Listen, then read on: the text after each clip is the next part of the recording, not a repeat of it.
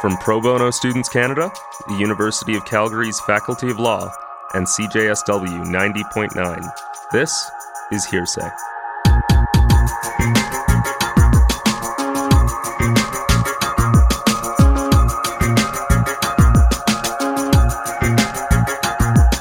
Welcome to Hearsay.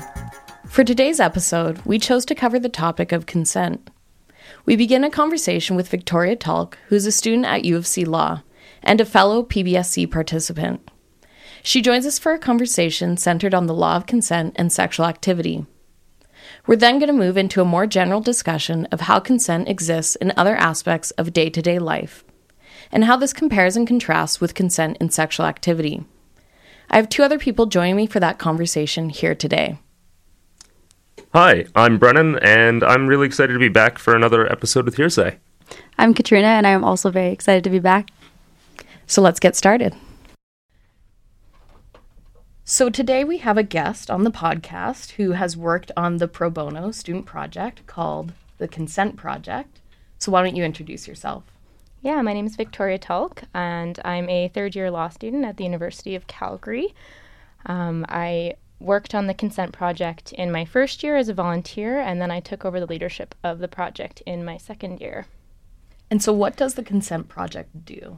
Yeah, it's an interactive consent education program um, delivered by trained law student volunteers, and we uh, operate to inform young people about sexual activity, consent, and sexual assault in both legal and social contexts. Cool. Um, so, as you know, our episode for this time around is basically comparing and contrasting different themes within consent and just consent as a whole. And so we have you on as a guest to talk about consent in relationship to sexual activity. And so this is something that you go into schools and you talk to young people about. So we thought that would be a great person to have um, for some legal education. So, starting out, one of the things that came to my mind when we decided to do the concept of consent is that no matter what context you're looking at it, whether it's the collection and use of private data in a cyber world or it's in, in sexual activity, power dynamics and power imbalances plays a key role in our understanding of what is consent. So when you go into junior highs or high schools, what kind of conversations do you have around power and consent? Yeah, um, before we get into the power imbalances, it's maybe helpful to kind of look at um, what consent actually is in relation to sexual activity. So, consent, um, according to the Criminal Code of Canada, is the voluntary agreement of a person to engage in sexual activity. And there are a number of uh, scenarios where, legally speaking, consent can be removed. And one of those scenarios is the exercise of authority. So, what we talk to the kids about, we give them a number of hypothetical scenarios and ask them whether consent has or has not been obtained. And so, an example of when someone um, would not be able to consent because of the exercise of authority would say be uh, someone taken into custody um, by a police officer, and if that police officer made an advance on them and they were not able to, um, they submitted to that um, advance because they felt that they had no other choice. They knew that police officer would have a lot of influence over their freedom or over their um, potential punishment. Um, that would be seen as a situation perhaps where um, the exercise of authority could actually remove consent. Right. So that makes sense. So it's basically the idea that in the activity or a sexual activity context, power can then essentially negate consent. Yeah, exactly. So, for example, um, if we also look into the Harvey Weinstein case, I think that um, power and power dynamics played a really big role in in what happened there. He was a very very influential Hollywood mogul who essentially used his position of authority and his power and his influence over the industry um, to coerce women who to engage in sexual activity with him. And I really think they felt like they had no other choice. They knew that their careers hinged on it. They knew how much power he had. And uh, yeah, I think that's a that's a really important example to think about. Yeah. Um, when we look at granting and restricting consent, so there's obviously some clear laws around this, but for someone who maybe isn't knowledgeable about the laws or the written law, how does one person grant or restrict consent? Yeah, this is a really complicated question um, because it, it's exactly that. What what constitutes what is voluntary agreement?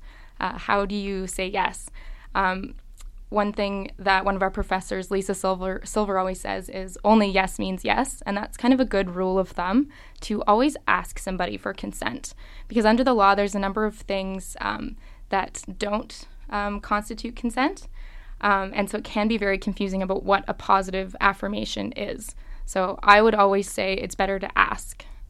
Yeah. And so maybe for our viewers to think of, for our listeners to think of is what isn't consent.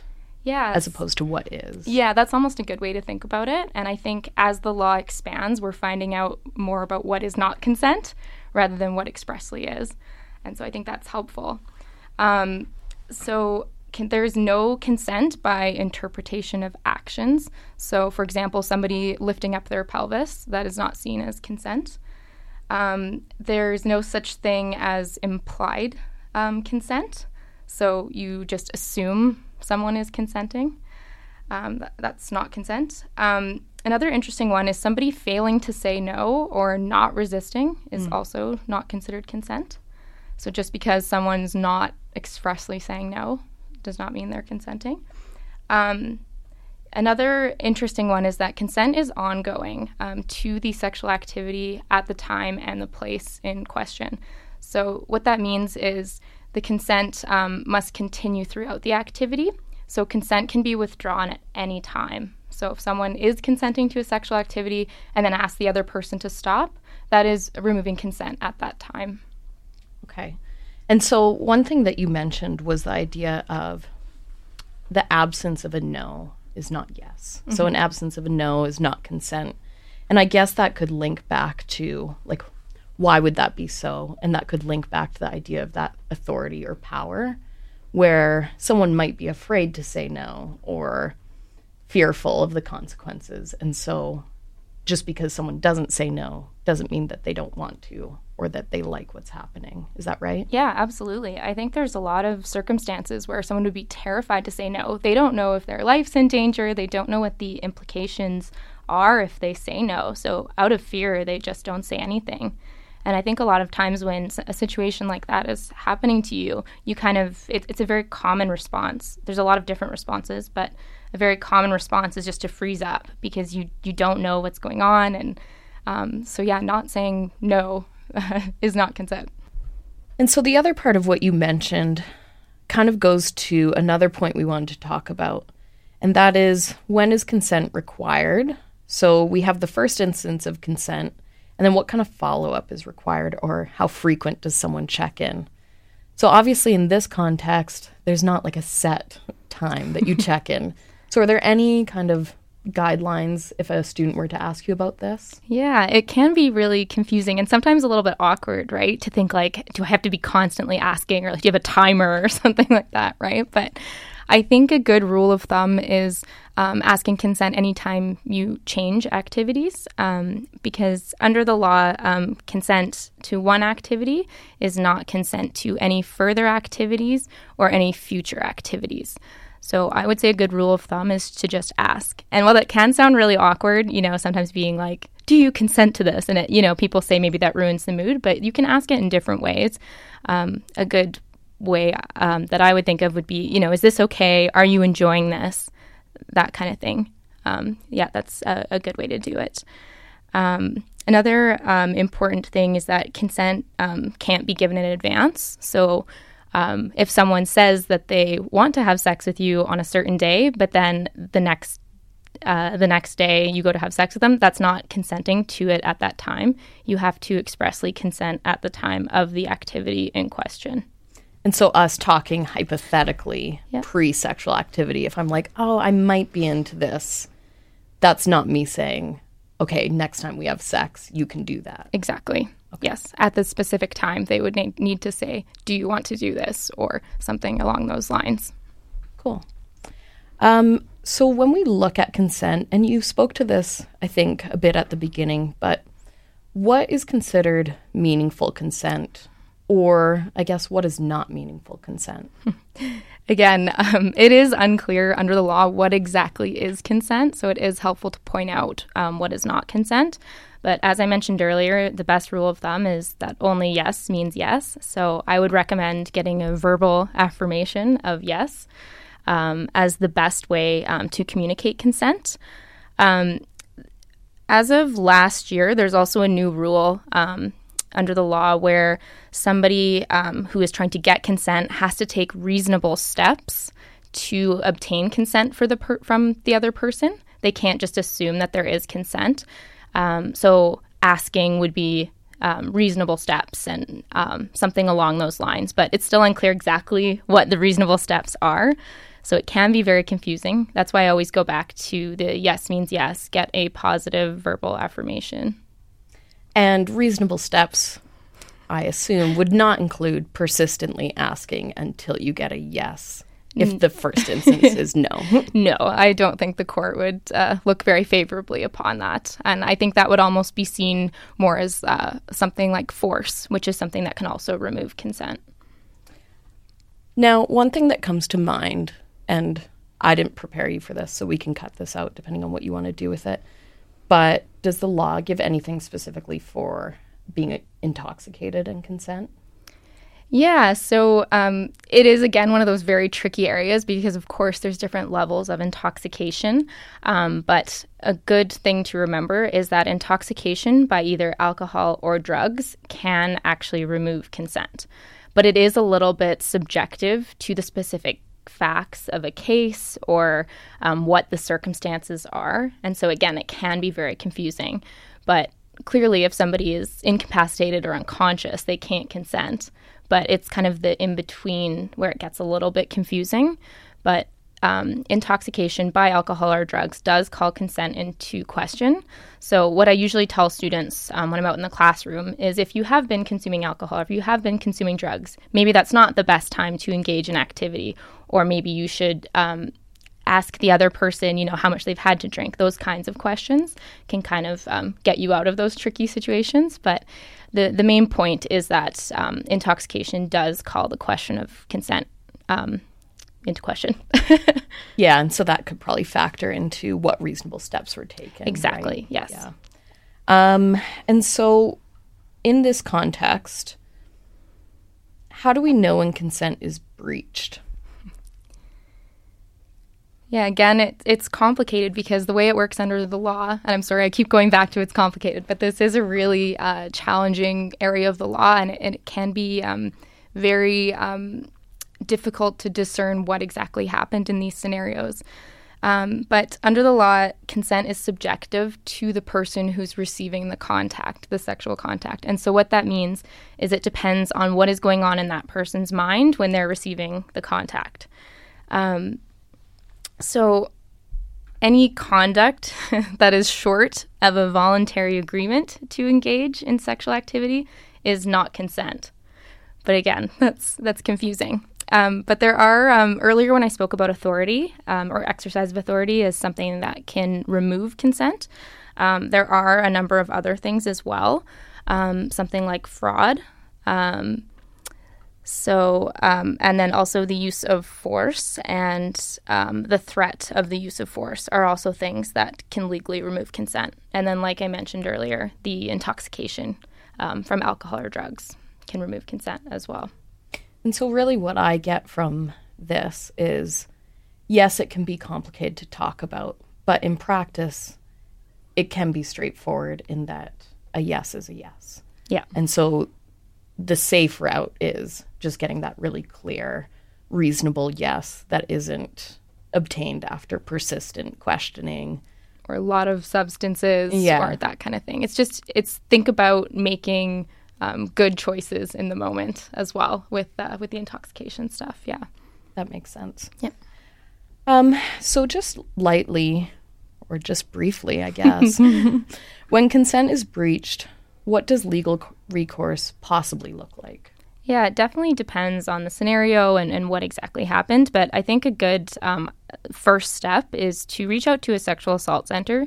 Um, they're uh, often uh, phone lines. Um, there's one in Calgary that's really good um, Calgary Communities Against Sexual Abuse. It's completely confidential. And then you can talk to somebody who knows about the law, who knows about what you might be going through. They're also trained um, to deal with um, trauma and uh, the counseling that people might need in that scenario. And I think that's a good first step. And they also can talk to you about what your options are because um, you can definitely go to the police as well and, and make a report, but it depends on what you want to do. And something I think that's really important for people who think they have been sexually assaulted or who are victims of sexual assault is to kind of give them some of the power back and let them make the decisions um, about what they want to do next. So you can definitely report to the police, but I recommend talking to an assault center first and uh, learning more about what your options might be. Right. And so I guess maybe the answer to this summed up is legal recourse looks like it could happen or there might be other options and yeah. it's really up to the victim um, of what kind of path they want to take yeah exactly i think it's really important to empower the victim in this type of scenario and um, from uh, personal experience and experiences I know um, other friends have been through, it's really hard to talk about something when it actually happens to you. And so if you bring it to the court, that that might be something that you want to do, um, but it might also not be. So I think it's important to empower the victim to make their their own choice. That makes sense. Um, and then our final point is kind of uh, where do we go from here? so it seems like on paper the law looks fairly settled and like there's clear guidelines, but I think through our discussion, it's become clear that there's still areas left to be determined. And so, are there any kind of key areas or topics that you think still are being worked out? I mean, I, I, think the whole area is is very complex, like I said, and I think it's kind of narrowing down what um, affirmative uh, consent actually means. And I think, as we've seen in the courts so far, the only way we can do that is by saying what consent is not. And I think that will continue to narrow. Um, other than that, I think um, with the rise of technology, that raises a lot of other consent issues. Um, something we talk to our kids about when we go and do the consent project in schools. We talk about the sexting and what it means when they're sending each other photos and, and that kind of thing. And um, yeah, so I really think with the development of technology, it's going to open up um, just even more questions of what consent is and, and how it's communicated and, and that kind of thing. Well, thanks so much for answering those questions. Before we end off, is there anything else that you want to bring up or anything you want to talk about in relation to either the consent project or just our topic here today? Uh, just that I think this is a really important topic to be educated about. Um, these are scenarios that um, we are all dealing with on a daily basis, and um, and that I think should be taught to kids as um, young as um, being in junior high or high school when they're dealing with relationships and what they're dealing with these scenarios. I think um, having more education about it um, gives us all more power and uh, really helps guide us in being safe in these kind of scenarios. And uh, yeah. Great. Well, thanks so much and see you next time. So I'm grateful to Victoria for joining the discussion with me around consent and sexual activity. Now, I think what we wanted to do with today's episode is just move this to a larger discussion about consent in general and how consent plays a role in a variety of aspects of day to day life. And essentially use the conversation around consent and sexual activity to compare and contrast of how consent can look different or similar in other aspects. Yeah, so it reminded me a lot of things like social media and how we accept these terms before we start using it and then we continue to use it and really don't have another chance to consent. We kind of consent at the beginning and then it's implied that our consent remains throughout our time using the apps. There's actually a really interesting documentary on that called uh, Terms and Conditions May Apply. And it kind of goes through what you're really signing away and how little power you actually have once you click accept or once you consent. Yeah, and I guess one of the things that comes to my mind when we think about consent and online activity, social media platforms, is not only that blanket consent at the beginning, but really the lack of control over customizing the experience. oh, yeah. Yeah, like with sexual activity, the idea is hopefully it can look how I want it to look. I can choose the things I'm comfortable with. Uh, we can have a discussion about what things I don't want to experience. And so, very much so, it's piece by piece. Yeah. And online, it's this is what you get. If you want to use this service, you have to accept it, and you really have very little power. The only power you have is to not use it. But with social media, you can't really decide, I'm not going to use this or that when so many things in life require you to have access.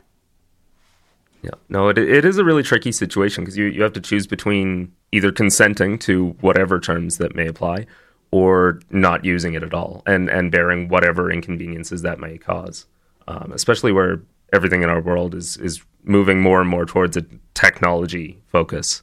Uh, I, I definitely see that as being an issue. Yeah, and I guess there's good policy reasons for not being able to customize your experience. I mean, imagine millions of users of one social media platform being able to dictate each individual term of that agreement. It just doesn't make sense. But there's still something inherently unsatisfactory about not really getting to choose what you want your experience to look like. Um, and not really always being fully aware of the implications of your consent. Yeah, and an interesting one with Instagram that I remember from the documentary is that your photos are actually their property once posted, and they have the ability to sell these photos and to give them to third parties and have them use them on things like clickbait ads like that. So you kind of lose control of photographs and consent with that, especially relating to like sexual experiences with provocative photographs being shared. It kind of has this similar undertone where you really don't have full control. And yet the law is a little different around if I were to send out nude photographs to someone. It doesn't necessarily mean that they then have ownership of that and are able to distribute it. I mean, I don't know that the law is entirely clear on that either, but it's not the same in that these powerful corporations that gather our information, our photos, then technically have uh, some ownership over them and some right to do with them what they see fit. Yeah, and some Instagram accounts are private and you're only releasing those photographs to a certain amount of people or so you think. You're just showing them to your followers when they can actually be taken and shown to other people. Yeah. I think that is a really interesting uh, setting, actually, because you can dictate who gets to see your information, but you don't get to dictate how much information the company sees right and how much information they gather Yeah. so i think that's that's a really interesting way that we can throttle some aspects of sharing information online but others are are entirely out of our control Yeah. And I guess in in an online sense, social media consent is layered and we're looking at who do I want to consent to and who do I get to consent to. So by controlling privacy settings, I'm controlling what my audience sees. But again, you know, we're also mindful of do we trust these companies and what do I want to consent for them to have? And oftentimes we have a more limited understanding, I guess, of what we're consenting to with the company that's controlling the data and the information and the implications of that flowing across borders and through social other social media platforms. So Yeah. yeah. Um, I know that this also made you think of something else, other day to day topics, Brennan. I, I think that the role of consent is also interesting in terms of sports. Um, just just as an example, but often we see waivers being signed. Um, you know, particularly contact sports or recreational sports where you do drop in activities. You just kind of sign off on a waiver and agree to uh, whatever kind of harm might uh, might befall you when you're engaging in that activity. But it's a, it's a really blanket consent, um, and I think it's it's similar in its application to the ones that we see online, the ones that we see with Instagram, Facebook when you're applying, um, where there's no real ability to customize your level of consent to injury or harm. Um, and I think that's very, very different from what we discussed with uh, consent in terms of sexual contact. Um, now, I, I don't really know if that's for better or for worse. But yeah, and there's an element of in sports some implied consent, mm. which um, is not considered valid when it comes to sexual activity. The law doesn't recognize implied consent. But with sports, it's implied that if I'm signing up to play rugby, due to the nature of that sport, not only am I, you know, consenting on my consent waiver to just general bodily harm that can ensue from playing a sport, but I'm giving implied consent to a certain type of tackling, to be tackled in general, and to other aspects of that sport, um, which obviously contrasts with sexual activity. Um, and I guess in general, I am able to consent to a certain degree of harm, right? Yeah. Which also contrasts with sexual activity. Yeah. And I feel like with sports, there are those laws that are governed while you're playing, which helps. So you do consent to a certain amount, but once that is exceeded, then you are able to maybe have some legal recourse in that as well. I think in hockey, there's been a few examples where fights went too far and um, there ended up being lawsuits because you can only consent to a certain amount. And then once it goes beyond the laws of that sport, whatever you signed up to, then you might have some sort of legal recourse after.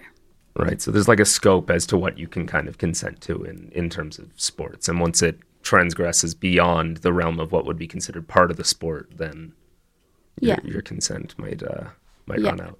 Which is interesting to think about then connecting it back to social media activity where to reframe the way we look at it, are we on some level consenting to a certain amount of harm? In that we're saying, given the nature of social media, its cross border platform, are we consenting to some level of harm? Is there an implied consent yeah. that we're giving? I feel like that one's weird because that one has, doesn't have those laws governing it as much. It's kind of it's so open and broad and yeah, unknown. I guess that's um, where we're at for time and just some things for our listeners to think about. Um, if you like what you heard or you have some comments, feel free to get in touch with us and contribute to this discussion. Thanks.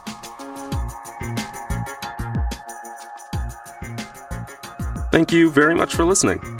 This episode of Hearsay was created by Katrina Thompson, Shyla Melashenko, and myself, Brennan Keynes, at CJSW Studios at the University of Calgary on Treaty 7 land. Hearsay is a project of the Calgary chapter of Pro Bono Students Canada, a national network of law students. Thanks again to our guest Victoria Tulk for joining our discussion today. You can download Hearsay as a podcast on Spotify, Google Play, Apple Podcasts, or wherever you get your podcasts. We'll be back next month. Thank you. Good night.